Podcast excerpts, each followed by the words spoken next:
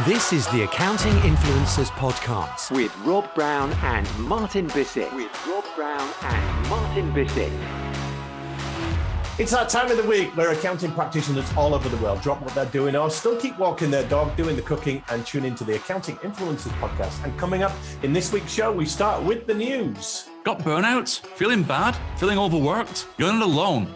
Accounting Today shows us five steps that can help curb burnout in accounting firms. We outline those for you and tell you what they mean. And we sit down Des O'Neill in our expert interview to find out what's happening on the accounting practitioner's horizon? What are the biggest threats facing accounting firms? And what are the biggest opportunities coming up for them in the next two to three years? In Here's What Works, we look at one of the most tired cliches of all time people don't care how much you know until they know how much you care.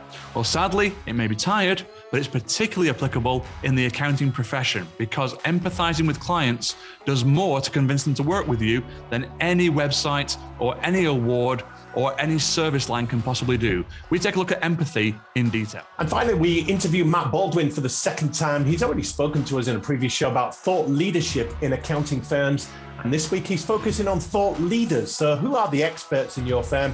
Who are the content creators? Who's got something to say and something to share? We tell you the tips on how leaders can get their accountants and fee earners to step up and produce more great content to own the narrative and shape the business owner's thinking. That is the Accounting Influencers podcast. Thank you for tuning in.